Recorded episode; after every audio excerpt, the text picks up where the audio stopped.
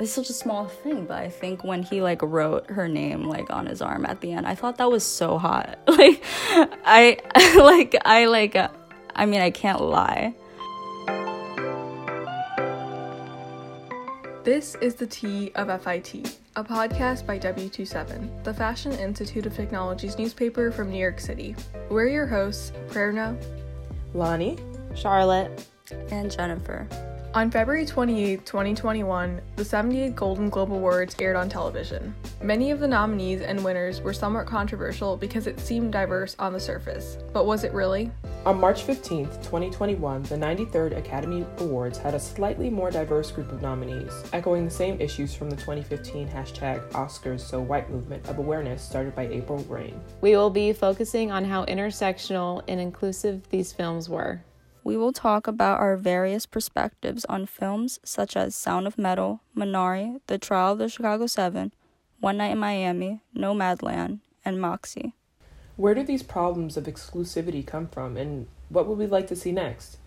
As of the recording of this episode, the Oscars winners have not been released. This episode has descriptions of racial trauma and violence. Nothing graphic, but we thought you should know. So, Jennifer, since this is the first time you're joining us, would you like to introduce yourself? Yeah, sure. Hi, my name is Jennifer. My pronouns are she, her. I'm a writer at W27. I'm an advertising and marketing communications major, and I'm also double minoring in film as well as women and gender studies. So I've obviously put a lot of stuff on my plate for myself. Um, so I've loved film for a while and growing up, I would see my peers around me saying how their parents got in, into whatever music or whatever hobby. And I didn't really have that growing up. And I don't say this to diss my parents or whatever. I'm just saying how that's simply how it was for me. And I would just pretty much do my own thing. So I got myself into film when I was about 13. And I watched movies like the Virgin Suicides and Leon the Professional as kind of a starting point. And then from then on, I've just been developing that interest and developing these new perspectives on film as I continue to grow and live. Okay, thank you for that introduction. I definitely think your perspectives will add a lot to our conversation today. I agree, and so I think we'll go with the first question and maybe the scariest question. Um, do minorities have to make films for the white, heteronormative, patriarchal gaze to gain critical acclaim and be acknowledged? One quote to bring up that definitely relates to that to give a little more context as to where we're coming from is this quote from Steven Yeun, who plays Jacob in Minari. We profess that we're caught in the white American gaze, and that's true. But we forget that we are also that gaze. The gaze is encoded into us, and the last boss is yourself. So, how I interpreted this quote is that there's kind of no way to escape this white gaze, and that could even extend to the heteronormative and patriarchal gaze. And at some point, I think to sort of be elevated onto the same platform as other people, um, especially like white men in things like the Oscars and the Golden Globes, that we sort of do have to adhere to these norms to be recognized, at least at first. I definitely think I from that quote I'm kind of drawing that I feel like the the white American gaze is just like quote standard in that everyone like there's different there's not the white American gaze isn't the only one which I think through film it's definitely feels like that. And so when you have movies like ones that aren't about white people, you have different perspectives that may not seem like what everybody experiences. So um, I think it's important just to realize that the American experience isn't just the white American experience. And I feel like that's just something that is a hump that we need to get over. But um, I also think it's something that's definitely coming to light in the more recent years. But yeah, I mean, we can go into the the next question. So, what are your feelings about the nominees for the Oscars and the Golden Globes? So, the Golden Globes already happened. So, we know the outcome of those. So, we can talk about that and then we can talk about the nominees for the Oscars. I also like to preface this interesting point that I had only learned this year mainly from this Instagram account called Deuxmoi that's like insider. Um, yeah, it's like insider celebrity drama. Like, yeah, it's so interesting to read, and even like reading about like the PAs on like set and stuff. That to the Golden Globes, I don't want to say they're a hoax, but to be nominated, you it's heavily reliant on gifting, writing hand lettered notes, which is so bizarre. Um, I'm assuming this all because the board of people who select these nominees probably all really old white men. I haven't really looked at who they are, but that's just like what I've heard. Um, and that's so not reliant on what the people want or what I guess represents the film industry at all and like recognition.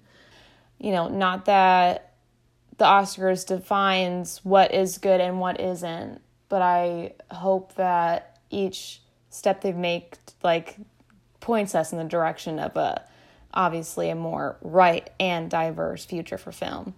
I mean, if the uh, awards committee wants handwritten letters and gifts, like I'm really good at that, so maybe I'll get a Golden Globe. Yeah, like anybody can do that. Like, what about all the hard work that all these people have put in?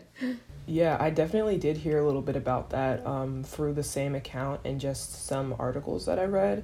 I'm still not really sure what's going on, but I feel like in every sort of thing, there's a little bit of something that doesn't really feel or sit right with people who are not involved, and it isn't. Um, but I definitely do see the tiny little bit of diversity we have sprinkled throughout the nominations.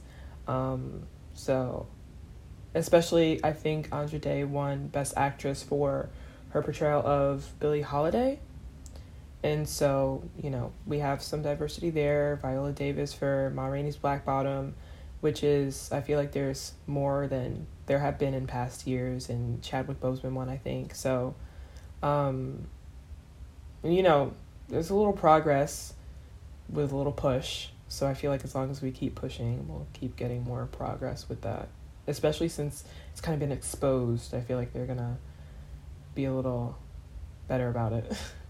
Yeah, something I noticed between like the nominations for both awards is like the differences between like the awards for the Golden Globes versus the Oscars. I think one glaring difference is that Minari was basically shut out for the Golden Globes. It was just nominated for um, Best Foreign Language Film. And I remember I was watching the Golden Globes, and when they announced the nominees for the award, they say the name of the movie and the country that it's from. And these are movies that are supposed to be maybe like distant because of like the connotation of the word foreign. Like these are films that have been like foreignized to American audiences. So when they said like Minari USA, that just like sounded kind of like ironic and kind of funny in a sad way to me. I was also very surprised that Mank got like the most nominations for the Oscars. um, I just personally like I feel like that movie was kind of like Oscar bait, I guess, and the Academy took the bait. Like, um, I have my own personal problems with like David Fincher, um, as well as Aaron Sorkin, who was nominated for Trial of the Chicago Seven, just for like their creation of the social network, which portrays Asian women in a certain way, which um, I don't know if I should get into. It made me so like disgusted because of like the way they portrayed Asian women and especially like seeing like how beloved this movie is with like many audiences around the world. I kind of like just have harbored this like hatred for that movie. I get that Mank would probably like appeal to the Academy because of its connection to Citizen Kane, which is such a huge like piece of work in the industry. Honestly, if Mank wins Best Film, I will be so upset. That, not that I haven't seen it yet, but it's just like there's so many other really great things that you could put up on a pedestal. Not like a pedestal, but um, I also was thinking of this is that the Grammys this year too were aimed to be more diverse. I don't know if you guys watched those. I only really did because of Harry Styles. I didn't even watch the Golden Globes. I didn't want to take the time. I didn't really even care. I was so disgusted. I definitely think, especially as the social network is becoming more, I feel like it just picked up a lot of momentum too, for whatever reason, very recently. Um, and I feel like the subject of hypersexualizing of Asian w- women in that movie is just kind of smoothed over. And we're just like, oh, Andrew Garfield, like, in that one scene where he like walks up and smashes the laptop like okay we get it and you know i feel like people watch things and they're like that's wrong but you know i can't do anything about it. So i'm just gonna you know i like i can't direct a movie. I can't make a movie. But there are other things that you can do to make people more aware or push them into a corner and basically say hey like don't do that. Um and i feel as audiences of people who watch films, it's might feel a little bit harder to do that, but it's like doable and we see that in the push for diverse diversity and the award circuits this year. So, I definitely think that that's something that we should bring awareness to.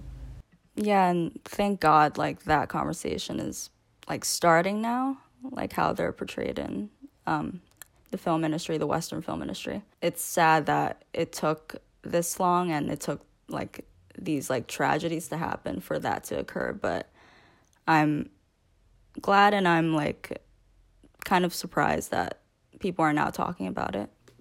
That's something that's always angered me as a young woman is that it's taken a long time for all these conversations to happen around intersectionality and the way we portray people and the way we treat people and how it permeates to our culture of everyday life. But what a time to be alive, honestly, sometimes as a young person is that in my mind, even though we go through such hardships, is that I like to think that hopefully it only gets better from here and that when we have these hard conversations, even like this podcast, that it just puts it out there that there's room for change.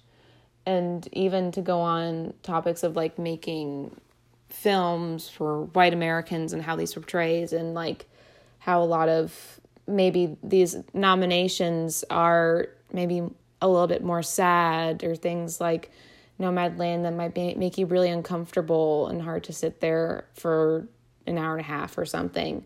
But when we film movies like that, it opens up even more of a window of these hard conversations. And I'd love to see a happy, happy movie win. It's like going back to like when La La Land almost won and they were so angered when Moonlight came up and won. I'm like, that was such a stunning film.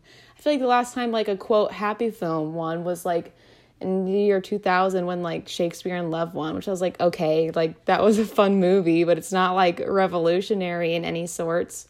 I definitely think we'll get to nominating happy movies when there's time to do happy movies, when there's time to recognize. And I feel like it's going to be a long time for that to happen. And I was trying to draw like one thing that I liked so far. I haven't seen all the Oscar nominations, but the things that I recognize that they're all about is that they're all telling stories and I feel like we need to continue to tell stories. And we're t- we have stories of, about Judas and the Black Messiah. We have a story Minari. We have like our stories need to be told. Like a more diverse group of stories need to be told because I feel like there's a chunk missing. And you know, you have kids watching these movies. I f- feel like kids are really much more into pop culture than they ever were now, and so they're seeing these things happen and kids who are black, kids who are Asian, and kids who are Hispanic, they don't see things that have or tell their stories.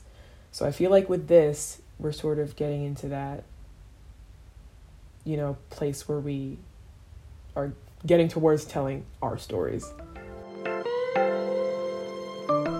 Hey, listener, Ethan the editor speaking. The rest of this podcast contains spoilers for the film Moxie. Turn back now if you haven't seen it or if you're planning on seeing it. Sort of bouncing off of the idea of telling stories, but also happy stories and how women are portrayed in films. We can talk about Moxie, which we've all seen. And I was like kind of a little bit like I really liked the film overall, but you know, there's some things about it I didn't like which I kind of have to like put away when I think about this film. One problem that I had with this film was or not problem, but like hesitation I had with this film was the portrayal of the um not only the black woman in this film but also the Asian American friend. I feel like what they were doing was they were trying to be woke and then they were just going with the lowest hanging fruit, you know, like uh, for example with um I forget her name, but the girl who's like Latina and black and she has long hair and the like jock is like harassing her and she's like kind of able to stand up to him. But i wish they delved a little deeper into the story but i think it's also hard to do that when there's she's not the main character. So this was definitely like you know a white feminist awakening that would not resonate only with like white audiences but definitely if you're like a young woman and you're really like I assume teenagers and this could be like sort of their feminist awakening film and empower them to want to do something. I definitely agree agree in the fact that the people of color in the movie were kind of like catalysts to starting this sort of revolution sort of thing.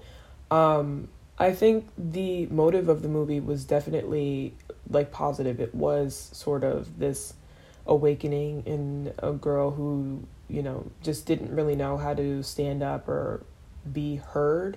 Um, but I also just think, you know, you use these the people of color as stepping stones to try to or to start realizing um, like what's really happening or like I feel like it takes the shove from the token POC character to kind of get you into that mindset to do something or to say something. Uh, yeah, I was totally thinking all those things when I was watching it, and I was almost hesitant to watching the movie at first.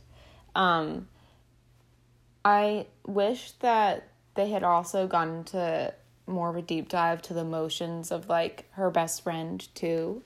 And it, I don't know why it reminded me of like when Gilmore Girls put Lane Kim as like like super strict or whatever. Um, but this goes back to a thought that Lonnie brought up is that more kids and teenagers are looking at these things in pop culture. And when I was watching it, it definitely felt like it was for maybe like a young, maybe even like a young white girl to realize these things that like it's not just about her and like there's other people out there who have those problems. Like, I wish that I had seen this movie when I was younger because I didn't really find my quote feminist voice until like I was older and like when I was in high school I was put into this like exclusive feminist club because I was seen as like a weird artist girl who may be a leader. My principal was just like that principal and like I even though this film has a lot of problems, I feel like even if it's like quiet notions of pushing us in the right direction, that it helps us um, more intersectional. And I also loved how it touched on like the 90s feminist movement. I made a playlist called Moxie, and uh, I've like listened to the song Rebel Girl so many times since then. Um, I also like to say that Nico, what's his name? Nico Hedera, right? They originally were going to cast a white male instead of him, which I thought that was super interesting because like why not make the cast more quote diverse? And i feel like it brings a more interesting perspective when her boyfriend's not a white male. Yeah for sure. I i nico Hiraga, he's oof, jesus. Anyways he's great. He's great. But um i definitely think the one thing I feel like, and I was just thinking about it as you were speaking, I feel like the feminist awakening sort of thing kind of overshadowed a bunch of stories that I feel like could have been really, um, could have added something to the story. Like there was, um, I believe her name was Lucy, who was the um, Afro Latina, and then um, her best friend, who's Asian American, and then the two soccer um, players, and then there was somebody who was transgender. Like, I feel like it overshadowed a little bit too much for me. Um, just the stories of people that I think could have provided a lot of um, just more spice, more diversity, more um, good storytelling and awareness. Yeah, I totally agree with that.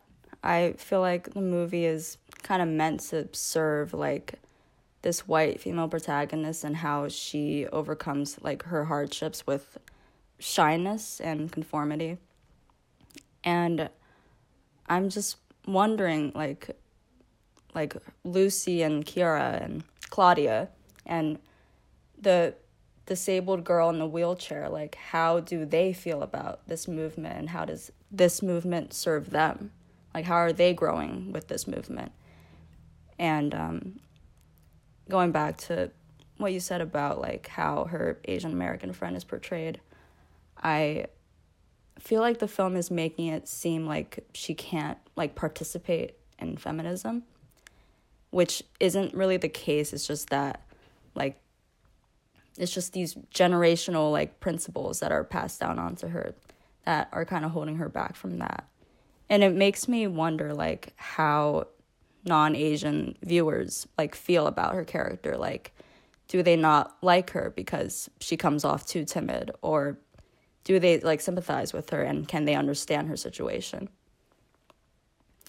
um but that being said i think i would have like loved this movie when i was like maybe 14 because um, I think that was the age I like really like got into feminism. Like I would consider myself like had having been a feminist like for the majority of my life, but I think 14 was when I like really like got into it. Like I had my own awakening. And I would like even listen to like riot grrrl bands like Bratmobile and Bikini Kill. Like that was like literally my entire experience when I was 14. Like, yeah, I would listen to like Rebel Girl and I would like really feel it. So, like, I wouldn't like pay attention to like all these like flaws that are so obvious to me now. Like, I would just be like, oh, like this film, like, is about like the riot grrrl movement or whatever and it has like an asian actress in it and it has like all these like cool things in it and like i feel like i really would have loved this if i was younger. Um so though i like find all these like like obvious flaws with it now i feel like it's important for maybe like younger girls to see. So i'm glad that like this film is like out there in the open for like these younger like female audiences to see and to appreciate i definitely agree with that um, I do feel that I would have loved this. I feel like I needed this when I was 14 because I was still finding my little way. Um, but I couldn't help but think when we were chatting about kind of how the minority characters in Moxie were a little bit overshadowed. And because of that, I can't help but think it feels a little bit performative just to have them there as props in the um, in the movie. And I feel like this goes with um, a few other things, but like the representation and just um, like, do we think people are just insert inserted for just what's the word? Just to be performative because it's like, yeah, as yeah, exactly as their shadows of shadows, their stories aren't really told. Um, I'd like to say that okay, number one, this Moxie is based on like uh, I think partially a true story based on a book. But when Amy Poehler directed this, I think she had all the best intentions, maybe, and because she has a few other like I think she has like a I think her charity's called like Amy's Girls or something. Like she it's something she's been really passionate about. And I was reading about it because ironically, and this can go into turn next conversation, how women directors are treated. Like people really kind of bashed Amy and like critics like in no way like applaud her for even like attempting to make a movie like this for young girls and she said that like she wishes she could have done more with intersectionality like she wishes that she had more of a gateway and open to that and i just thought it was so ironic that even though like Amy was in a sense like trying that they she had like these male critics like bashing her. Because it is more sort of like an indie style film. Um, but yeah, I don't know what your guys' thoughts on that. Because like I feel like even when a woman director tries to create something, they have all these people constantly hounding on her like, yeah, we can critique it, and, it, and something should be critiqued if it needs to be, but yeah, I just wish that like I hope that maybe next year like this gets some nominations for something. I don't know. I mean, with female directors, there's a big trend even in the Oscars about them not having the same budgets as the other films nominated that are directed by men. And um, we can see this with this year's nominations too, with Nomadland, directed by Chloe Zhao. It costs under $5 million. One Night in Miami, directed by Regina King, was um, budgeted at almost 17 million. And Promising Young Woman. So I think if, of course, like Amy Poehler probably did have the best intentions, but when you don't have a budget that is maybe needed or you know preferred it can be harder to flesh out ideas whether that's like because of the time you have to shoot because that's the time you have to write and of course like there could have been problems with the source material in this in moxie too that i'm not aware of because i didn't read the book. Yeah, I really hope that in time like women can get more not like a leg up, but the position that they want to be and hopefully we continue to destruct deconstruct the patriarchal male run film industries even when i feel like it started to blossom back in the day with um, hashtag oscars so white and even the me too movement um, but i think it's really amazing that even when a woman director with a low budget can still create something so beautiful and i think that speaks volumes and i hope they can get more budget but even something like nomadland having like one real hire actor and all these other true stories of these people who are essentially nomads really can be moving and we should really really give women more of the platform because they're beautiful artists instead of like uh, excuse me for my talk, but like men making Marvel movies over and over again that just seem the same. Like, who cares about a new Justice League cut? I'm not gonna watch it. Four hours of what? Mind numbing action, violence, whatever. Is there another point of topic that anybody wants to bring up? I don't know if I steered that in the wrong direction. So we talked a lot about the the characters in Moxie, how um, especially the minority characters were kind of overshadowed, but a lot of their stories were about you know struggling to fit in, and so that leads me to think about like do stories about minorities have to be about struggling? And um, is you know that's mostly what we see, but do they have to? And because we have mostly a white audience is that like something that feels sort of forced or something that we feel needs to happen as um, a person of color. I think it was Viola Davis who brought this up in a speech once about how black women they just don't have options a lot of times about roles that are happy that show them in a maybe like a positive light and even show them being more than just a black woman. Like you're not just your race you're not just your gender. What she was saying was a couple years ago but unfortunately it's still a big problem today for BIPOC women, especially black women, and with like there are just so few nominees of women as best directors, but even fewer of women of color.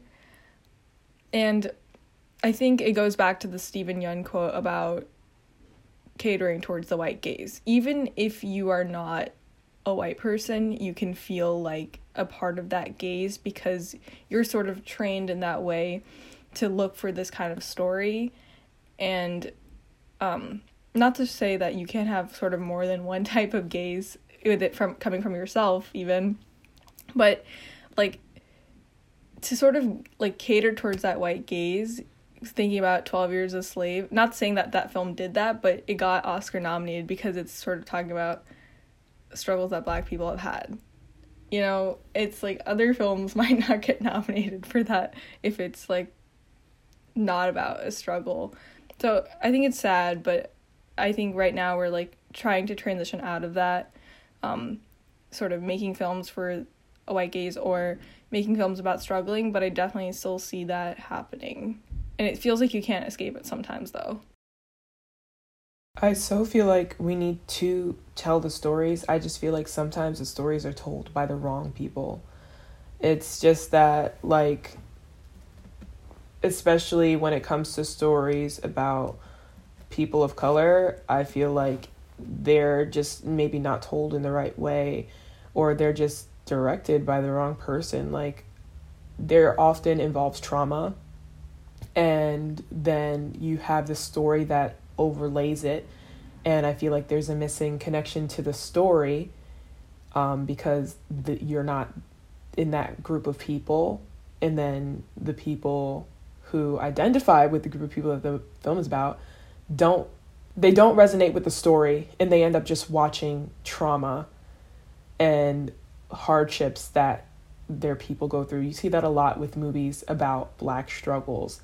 And there's I feel like whenever I watch those movies, I feel a disconnect from the story, but then I see these things that happen to like my ancestors long ago and it's just like, well, I just watched somebody got get like whipped for 20 minutes and I still really don't know where the I don't feel a connection to the story. And so I feel like the wrong people are telling the stories and I feel like that's where the sort of thing comes in where I feel like if more people of color were directing and writing, there would be more movies. There would we would be able to make the movies about struggle, but we'd be able to move on and make the movies about being happy or going through problems that you know are more general than you know just being um, racially profiled or you know that sort of thing, because I feel like those people are stuck on just writing about other people's problems instead of letting those people write about their problems and then those people write about their happy moments or some like another story that might not have to be so heavy. Yeah, I agree with that. And I think first and foremost, I think film should capture all the multitudes of life. And I think that minority centered films are not an exception to that. I think struggling is inherently a part of life. So, stories that involve struggling and hardships should be told and be portrayed, like, regardless of the people involved. Um, that being said, I do think that there is a tendency to associate like racial experiences solely with like these instances of like suffering and hardship. I think perhaps like the white gaze kind of demands suffering from films that are focused on minorities and not just the white gaze, but also like the heteronormative gaze and the patriarchal gaze. And I think that the main thing that the Western film industry has to work on is incorporating like minority like writers and filmmakers and producers and like even like people who do casting and do like costume design and makeup. Like I think it starts there. Like it starts within the production of the film and the creation and like realization of the story. And i don't think like just including like minority actors is not enough. Like it just isn't. And i think this movie that came out in 2019 called waves is a good example of this um, it has like a very like diverse cast but it's written and directed by a white man and as a result, the story kind of falls flat. And it like I personally like didn't find it very effective. And I think another good example is um Crash from 2005, which won Best Picture I think that year. And it tries to tell this story about like racial tensions, but it's also written and directed by white men and it definitely shows. So, I think the industry needs to start within like the behind the scenes stuff like of film like it needs to incorporate minorities in that process and not just like on the surface sometimes i wish i could just like go and shake someone's head who's like a big wig in Hollywood, like why like why can't you see that you have to incorporate other people than just you like can you just stop thinking about you and like that's another thing about hollywood is that the whole like men superior complex still permeates that too. And even when we see things like we were talking about this in our women's writing class, like even people who are lesbian or like who might be gay don't even have like a happy love story film like to look at. And I was thinking about this when I was like watching Holiday, that one movie with um oh my gosh, I can't remember the actors' names. I'm yeah, okay, and um and I really hope that one day we can have stories or just like like a rom com that can make you laugh, maybe make you cry a little bit, but like when if we have an actual like person of color directing a film and like writing it and like speaking to these voices, it's really important for someone maybe who doesn't have like a diverse town to like watch these films and feel and experience what someone else may go through because that's where we see a lot of people today just can't think of anybody else other than themselves and we have a lot of people who are like oh i don't want to watch a movie about like a gay man like falling in love with another like gay man or i don't want to watch like what like a black person struggles with. And it's like and that's really harmful to the industry but it only happens from within from when we crack the door open to what really needs to happen. And i hope and i hope that we can have like i don't want to say happy stories i i love to watch a moving sad movie lately it's been hard for me to watch sadder films because life is really strange and different right now um but those stories are also so important and they're so important to document um, what those emotions are. It's like if you go to an art museum and you see a really older painting that can make you cry. I'd love to like go back and watch movies that make me incredibly sad just so we feel these things. But people need to realize that these people who struggle from issues that are suppressing them can also have happiness, are not just like that all the time. And some people just have such a a boxed in interpretation white people do of what other people's lives are like. Um, okay, so the problem with, I mean, uh, one thing I liked about some of the Oscar and Golden Globe nominations was um, the film One Night in Miami because Regina King and the writer who is a black man, um, I think they did a good job with this script as well as like making the film because it has this balance of giving the historical context of like um, the 70s i believe and it acknowledges what what black people were going through at the time but it's also really interesting because it's from this sort of glamorous what you think is a glamorous perspective because these are four or five men who are very famous and it's a fictional encounter in between them. So i think it's exciting that like these people can play these iconic roles and in my opinion it did a really j- good job of bringing up like their different perspectives on sort of even them like catering towards white people in the 70s i think um and they all had different perspectives on it which is really important because it's not just one um experience as a black man. It it's like black experiences, different types of experiences for people of color too. So I really liked that film, and it was so like when they were just talking, it was so stripped down. The script was so good. Uh, so if any of you watch that, like if you haven't watched it, I would definitely recommend watching it and hearing their different perspectives. From what I saw, it was definitely. I only saw a piece of it in the beginning. I never finished it, and I will. But um, what I saw of it was pretty good. I can't wait to watch the rest of it.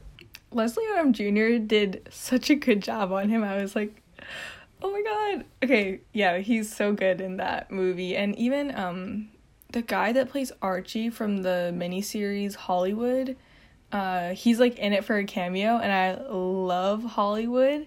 I know it's like, you know, revisionist history, trying to be woke, but you know, aside from its sort of like performative wokeness, it just feels so good to watch. I loved Hollywood. I've like binged it in one day. Well, I don't. I don't know if I still say it. I did like it. I'd have to rewatch it to know that I loved it because I binged it in one day whenever it came out.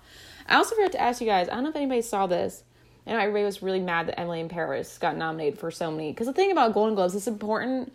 It should needs to be fixed. It's important to represent TV shows. Because Oscar like doesn't represent TV shows at all. Um, and I don't think we watched this one movie about the black woman who suffered from rape. I think I didn't watch it. I I can't watch TV shows like that. It makes me so incredibly sad. But versus a show like that that represents such hardship that like we need to to like see and tell and didn't get nominated for anything versus Emily in Paris is like, oh, ha, ha, ha, I'm an influencer in Paris, you know, not caring about Parisian people, just doing my white thing. I mean, for TV shows, we do have Emmys, and that's where like my preference lies in watching content in comparison to movies, because I feel like you can get more deep into shows. Um, you can get more deep into character stories, and I prefer sort of diving deep into one or two people's stories rather than, uh, well, kind of what Minari did, which was not focus on one character specifically. They talked about a family portrait rather. Hello again, listener. This last section of the podcast contains spoilers for the movie Sound of Metal. If you haven't seen it or you plan on seeing it, you know what to do. So to kind of just go off of like which Oscar nomination uh, movies I really liked, um, I really like Sound of Metal because it did focus on one person's experience and even expanding outside of race and gender, but also uh, the main character is deaf. Like that is a story I haven't seen, and when Riz Ahmed, who's the main character in the movie, he was talking to Steven Yeun on like Hollywood Reporter or something. they had a conversation or whatever it's called. Um, and Steven Yeun was saying how deaf people think I mean sorry, Riz Ahmed was saying that deaf people think people not not deaf people are emotionally repressed because they're hiding behind words whereas when you're using ASL you have to use your whole body and I saw that a lot through the film and like that film was so amazing like definitely crushed me definitely made me very sad but the fact that Riz Ahmed gets roles that are not necessarily like meant for a brown guy or a Muslim guy all the time he has played like brown men before but um that's also really really amazing and inspiring to see that you can sort of go beyond what just people see you as. I so agree with that. I um was I really enjoyed him in Sound of Metal and like I said, it, it broke my heart. I was so empty. I I still am. I don't know if I'll recover. But um I definitely think even being in something like a metal group, that's just not something that's, you know, in the media. Like that's not something you see every day and I feel like it's definitely pulled it a little bit out of the box. Um, but yeah, The Sound of Metal was definitely one of my favorites. I still have a few to watch, but so far it's like Judas and the Black Messiah, and then Chicago Seven's right next to it, then The Sound of Metal, and then I forget like what else. Oh, uh, Nomadland, Promising Young Woman. Yeah, I just wanted to talk about Sound of Metal as well because I loved it as well. I think Riz Ahmed, um, his fear and frustration come across so genuine. and I can only imagine like how it would be to watch this in a theater because sound matters so much in this movie. Like the sound design matters so much and that's reasonable and like even like in the beginning like the clattering of like the plates and like his breathing while he's doing like push-ups and like the motors of the RV they're all like amplified because like these are like the sounds that like fill his life and are taken from him. And music is also so important in the movie. Like the songs within like the diegetic world of the movie come across so like crisp and clear in the beginning. And um there's one point in the film like he is sitting like doing this hearing test. And the um, person who's like administering the test is like he says the words um life and team. And um he like the main character Ruben he doesn't hear these words and he doesn't respond. And for some reason that moment like while watching that that moment like appeared to me as something that might be like intentional and might be important. And i think ultimately it is because the importance of like being in a team and being like in a community like is um emphasized throughout the film like as he like goes through the motions of like being used to being like deaf deaf. And um the film is ultimately about like how life isn't fair and life like will never be fair but it will also go on like like life is unforgiving but it just goes on and i think it's that's an idea that the film really highlights and how like you can find these like moments of beauty within life even though life is so like harsh it's I really liked how throughout the film you see him struggling and he's struggling to accept that he's deaf. He's really keen on getting keen on getting that surgery to help him hear, but even when he gets it, he's not he prefers to be deaf. So I thought that was really a beautiful ending and the scene that impacted me the most was when he sees Lou, his girlfriend again, and they're just talking as if everything should be normal and he's like it's okay like that scene really really got to me where he's totally accepted that he's moving on with his life. Not that she's leaving him behind. I thought that was the most beautiful scene. And I, it goes back to me liking these films that are about like one person or two people's relationship. Right. Um, okay, if we're gonna get into like spoiling the film, I wanted to bring up like um, there's a moment where uh, I forgot the character's name, but he's the guy that like runs the community like of deaf people. But he tells Ruben like there are like these moments of stillness that are so important, like in a deaf person's life, and this is like right after he got the surgery. And like he doesn't Ruben doesn't know what like he's talking about. And he kind of like dismisses him and he leaves. And then just at the end he finds that moment of stillness and I I just think that's so like it just wraps it all up really. Yes, I remember that moment and I don't know what told me to wear headphones. I didn't know what it was about before I started watching it, but I heard people talk about it and I was wearing headphones, which I think definitely helped a lot with when I was watching throughout the movie. But that last moment, I was like, "Oh my god!" Like, uh, yeah, that that moment of stillness, and it was, it was amazing. And I feel like this is our, this is I was thinking about it. This is our sort of um, thing about we have a movie that isn't really about a struggle with race it is still about a marginalized community, I feel, because mostly it's about being deaf or becoming deaf. But I think this is like it doesn't really have anything to do with the color of his skin or a struggle in that way, but it's still telling a story. Um, and I think, I mean, I'm I'm not deaf. I don't know anybody who is, or yeah, I don't know anybody who is, but I think being someone who's not, I feel like it gave an interesting portrayal of somebody losing something that meant so much to them. That was literally their life. Building off of Lonnie's point about how this is not a story about race, it's about a different type of struggle. I think Riz Ahmed can sort of be white passing depending on the context. So even though I'm really excited to see like a brown, a South Asian person in the best actor category, it's like yeah, he has light skin and he can often pass for a white person, but like he also has these struggles I think of um having like a Muslim name um and that whole like stereotypes that go with that. So it's like a I think he's like sort of lucky in a way that he can play different characters that are not just um about his race. But it's always exciting to me when people also get cast in roles that doesn't have to do with their race because they are more than just that.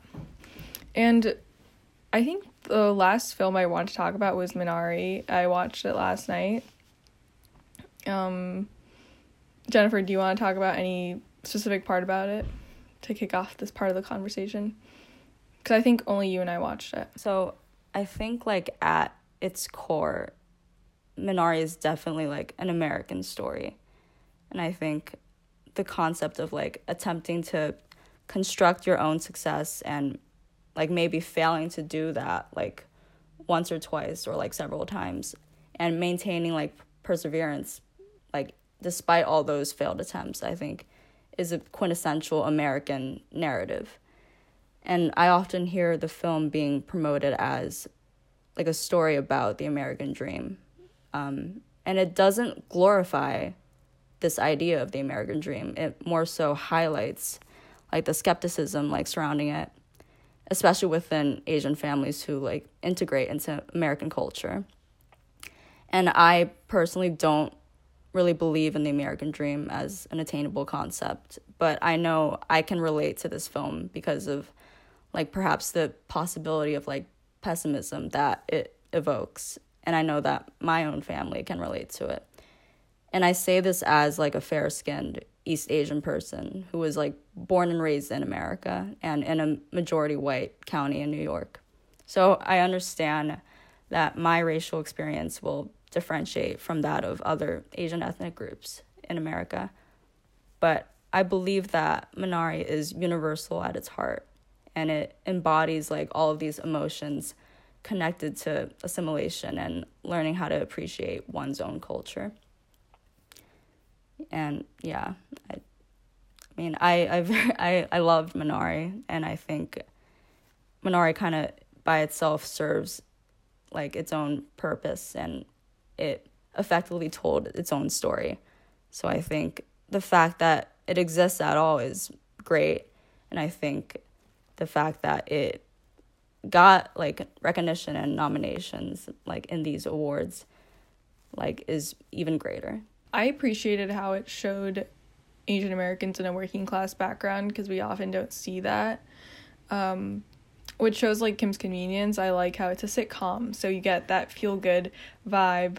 Unfortunately, has been canceled, and I'm so sad, but it shows another working class um, Korean American or Korean Canadian family, and I think it's nice to have that sitcom format. So it's not so heavy; you can watch it casually right? And then we have Minari, which is definitely more heavy and also uh, a, a Korean American family in the 80s, which, like, I felt like this movie was uncomfortably realistic in a in a good way, where I was like, oh, if I was like born in a different decade, and if I didn't live in an area with lots of other people of color, this is what my life could have been like. It's scary how, you know, it portrayed a lot of things like very realistically and I thought the mom and the dad their acting was amazing and I just love how they were like constantly at odds with each other.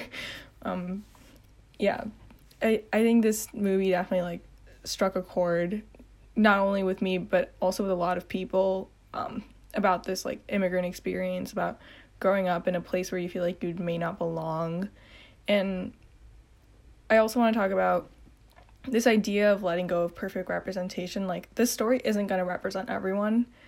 Um sure it has that asian american political identity attached to it but i think it's not only meant for asian americans it's meant for a lot of different people.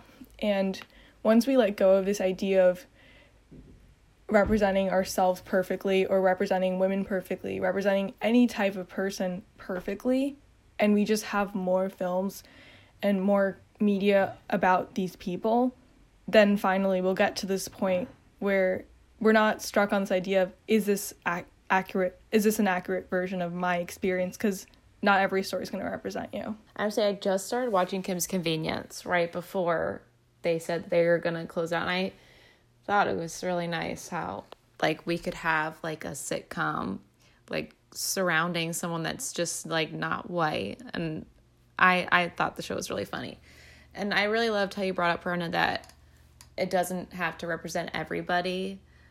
Um, I it's just like interesting, but hopefully we can get to the point where we can make movies with different people that aren't just white people that don't have to necessarily represent. I think we definitely did a, a good job of just chatting about, you know, what's kind of going on, especially during the awards circuit. And I think we gave a unique perspective, being all women and femme presenting, and just by our ethnic backgrounds, by giving certain just insights on how we feel about it and how we feel like it could be further represented. And I definitely think like we're the voices that's going to push forward the new stories and continue to work our way towards feeling better about making those happy stories and making sure that it's us telling those stories. I briefly wanted to mention um, the half of it, which is written and directed by Alice Wu, because we were talking about how queer people are often don't get movies with happy endings and are just not represented. I don't, again, like, accurately is a difficult word to say, but represented in a way where they feel like their story is accurate. Um, I know I'm sort of contradicting myself from before because there's this balance of like accurate and having a lots of different stories but that story was amazing and if i was nominating someone if i was nominating films for the oscars that film definitely deserves an oscar. I know it seems like just another teen comedy romance movie and i think there's problems with categorizing films as chick flicks because then people don't think they're good but that movie was like actually made me cry made me feel so much and it deserves an Oscar in my opinion. Can we also talk about, well, not talk about, I'll just mention it that um, women our age, we about this in our women's class, um, are so underrepresented too. Like we see like coming of age stories in high school, but we don't see like women in college struggling. And I hope that one day we can have something relatable like that. I'd also we never really talked about Nomadland, and there's nothing like I mean it's a beautiful movie, but there's nothing like to like dissect. But I was reading up last night. I'm like one of those person that like Google's everything while I'm watching a movie. I like to know all things. And one of the Condé Nast said like, um, Chloe is Chloe Zhao. Is am I, am I saying that right? Um, Chloe Zhao's movie is like a love letter to like American landscape, and I'm like, no, it's not like, sure, the movie is beautiful, but did you miss the whole point? Like, yes, we can take a step back, but maybe you could say, like, hey, don't fall into corporate America, or like all these struggles and hardships that these people faced in the recession and like found beauty being a nomad, even though it was really, really heckin' hard sometimes. But like, that that movie I, I I did watch it on my phone and I regret not having the time to go to theater see because it was it is in theater. Like in my town we have like one theater that like no one goes to. Um and i maybe i'll have to do that like when i get back home. Um but that movie in itself was so still and i really loved that it was nominated for best picture too because there isn't sometimes in american movies things need to be so loud. Like there has to be a constant thing going on for you to like be gripped. I was even talking about this last week when I watched the documentary Shoah, which is 10 hours long and it's focused on like Holocaust survivors in the 80s and there's moments where there's just nature that you're just looking at and like you're looking at like you know these old sites that are just overgrown by nature and it's almost like in Nomadland where you're just like watching her like being still like looking at this like dinosaur figurine giant dinosaur is like the sun setting and it's like saying that oh the nature and show is beautiful but let's just like disregard everything else that's going on. Um but yeah i feel like nomadland was important in representing this culture because even if it was filmed in like 2018 it's so prevalent now because I've seen like there is a glorified van life, but I follow a few people on TikTok who like had didn't have like any other option right now and they're like out of jobs and like sometimes their life in a van is really hard but sometimes it's really beautiful that they, that they like don't have anywhere to shower right now but like sometimes they get to like bathe in a river and it's even though it's hard it can be really fun. I don't know if you guys had any points to add into that and it was like a little tidbit. But also like even though chloe like did i didn't like the cast wasn't like truly diverse in nomadland but like a lot of the people in nomadland were actually like that's what they were. I think Frances was the only person who was a true actor. Yeah, I think Nomadland's success kind of reinforces the fact that like minority filmmakers should not feel limited to only like portraying stories centered around like characters that reflect their identity. Um, I think Brokeback Mountain is also a good example of this. Like it was directed by Ang Lee, and he's a Taiwanese filmmaker. And the film is pretty much only about like white characters. It's like a romance between like two white American men. And Nomadland also like portrays pretty much only white characters, as I remember. And I mean, both of these movies were clearly like hits, like they were very effective. So, yeah, I think um, minority filmmakers should tell the stories they want to tell simply. Um, and I want to bring up like two things that I would nominate. Um, Charlotte, you were talking about how like films often implement like these like like gimmicks and whatnot. And um, one film I thought was snubbed was Never, Rarely, Sometimes, Always. It's directed by Eliza Hittman, and I was intrigued by like this understated, like reflective atmosphere of the film, and it kind of reminded me of like European styles of filmmaking, and I mean I don't want to sound too pretentious, but like um, there's this movie called L'Enfant, which is directed by um, the Dardenne brothers, and they're like this Belgian filmmaking duo. And that film kind of relies on the actors' expressions and their actions more than like dialogue and usage of music and whatnot. And I think that American filmmaking tends to be kind of dialogue heavy, gimmick heavy, and relies on like a lot of like non diegetic music. And I'm not saying that a film can't be strong with like these things because they certainly can, but often I feel like American films depend on that frequently. So I just think that never rarely sometimes always made me like hopeful that this more understated style of filmmaking, this more like subdued tone would be um more like implemented more often within the American film industry. And um, another thing, I like want you guys to hear me out. um, but like I think Pete Davidson is like a great actor, like genuinely. And I think his performances in um The King of Staten Island as well as um the other one, Big Time Adolescence, I think he genuinely does like a great job. Like he is an effective drama actor. Um yeah, so I would totally like nominate him. I mean, I um I'll always defend his acting abilities. Yeah, I think I think he's good too. I don't have anything really against Pete Davidson. When I saw Big Time Adolescence and when I saw King King of Staten Island, I really really enjoyed him in. I feel like Judd Apatow Apatow Apatow has a way of just always making this recycled man child never left his house character which I feel like he kind of got sucked into that, but I still feel like even within the constraints of that role, he did a very good job, especially in King of Staten Island. Like I really enjoyed that. Okay, my last thought. I thought I didn't have anything else, but my last thought is I wanted to go back to Moxie because we didn't mention this in person today, but we were all swooning over Nico Hiraga last night, right? And we were um, kind of talking about how his character is like sort of this um, like really easy way to make like women like him or like girls like really admire that character is he does the bare minimum to sort of be a feminist. And i think his character like does the bare minimum but he's doing like bare minimum plus two you know a little bit above it. But it was also like i haven't seen men being portrayed in that way. And it sucks that this like character was revolutionary in my perspective.